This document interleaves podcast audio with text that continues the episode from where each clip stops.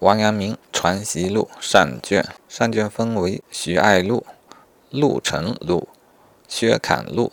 徐爱、陆程、薛侃是三个人啊。比方说，徐爱呢，就是王阳明的一个得意的弟子。其他两篇也类似啊，是他们听王阳明的讲学，然后做了一些记录，内容少的不得了。比方徐爱录也不过寥寥的三十行吧。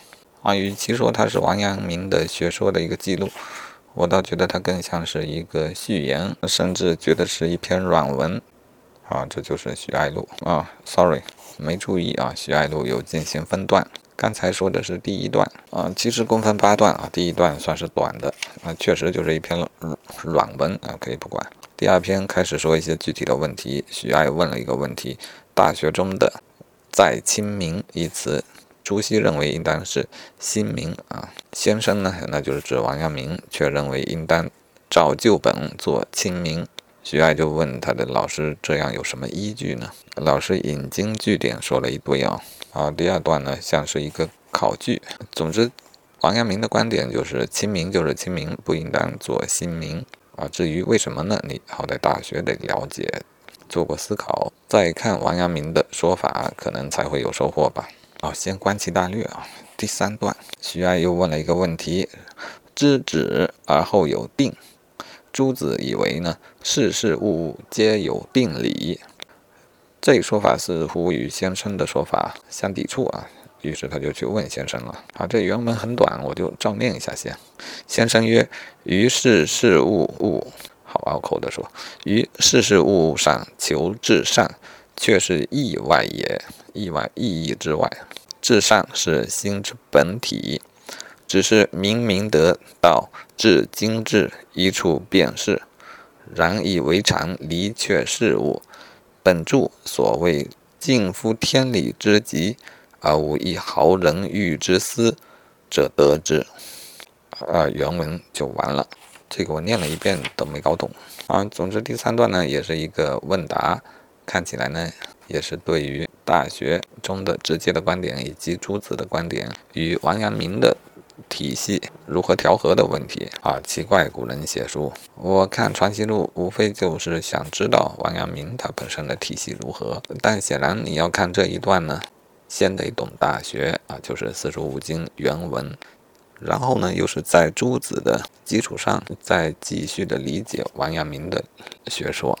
可能在古代，这一些基础知识都是学者们最为基础的知识吧。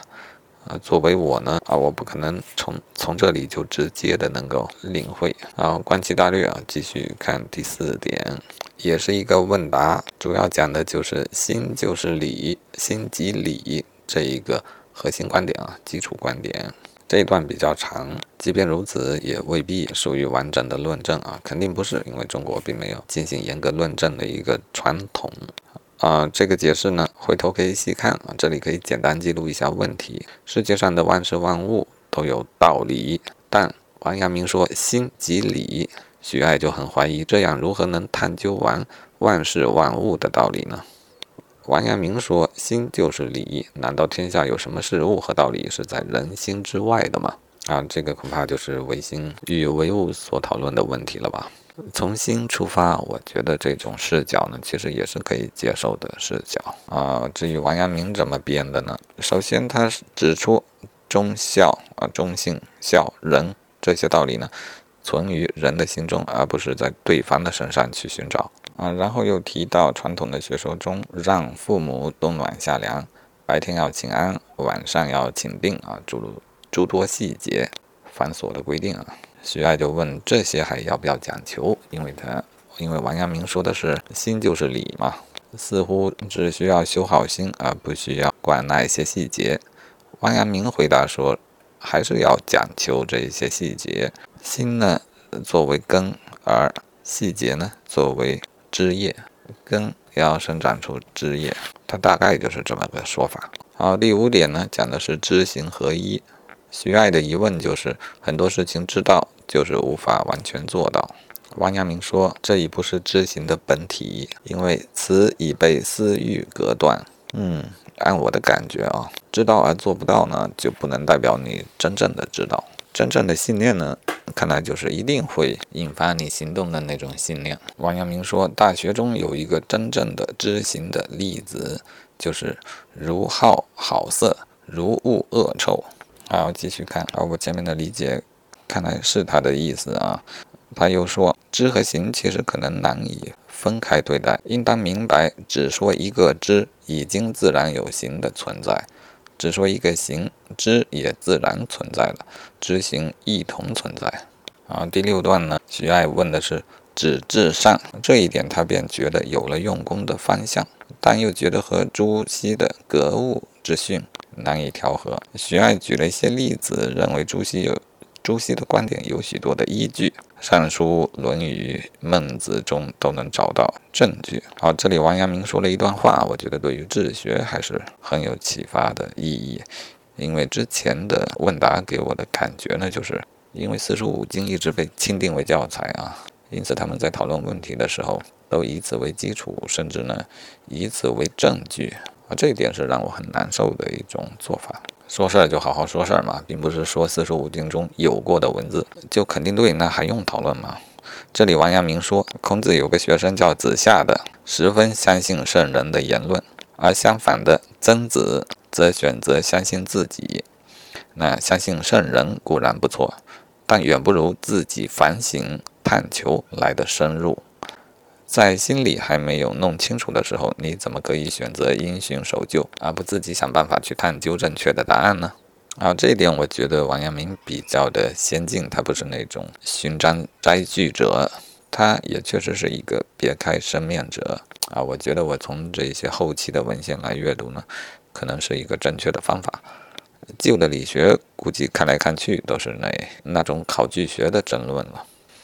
好，然后王阳明对于朱熹的格物的观点是持否定的态度，认为他牵强附会，并非真正格物的宗旨。好，然后又扯到一些其他话题，还扯得挺多的啊，这个先不看。啊，第七跳过，第八呢是王阳明对于一些古人的看法，对于经书的看法。啊，这里古人指王通和韩愈两个人。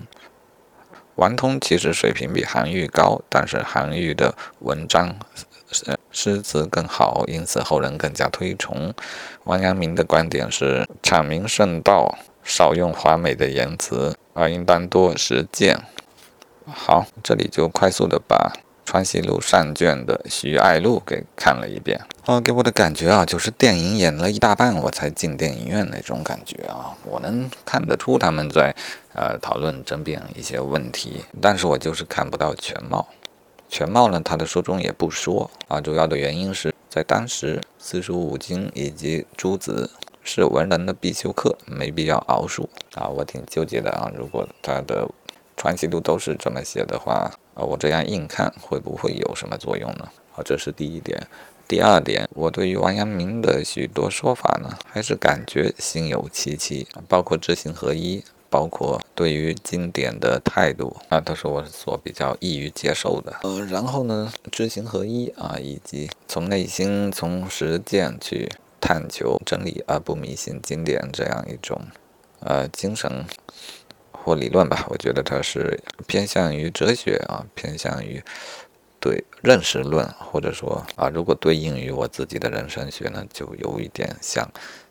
啊，就接近于自我这一部分，对于自我的意识模型的讨论啊，我觉得一个好的学说，如果它想要存在更长的时间，它不能总是一些具体事物的讨论啊，甚至是与一些具体的呃礼法的规定啊，这些过时是很快的。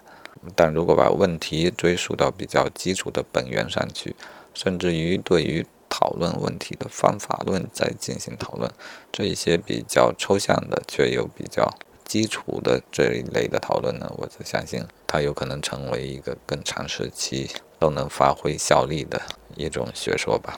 好，我想呢，这几天有空还是会继续去看这本书。虽然他们争论了许多具体的问题，我因为缺乏基础的知识，不知道他们在吵吵啥。呃，但是与我的。思考和实践有所重叠的部分，我读了之后呢，都觉得挺有收获，并挺有同感的。嗯，那么我想阅读应该会是比较愉快的。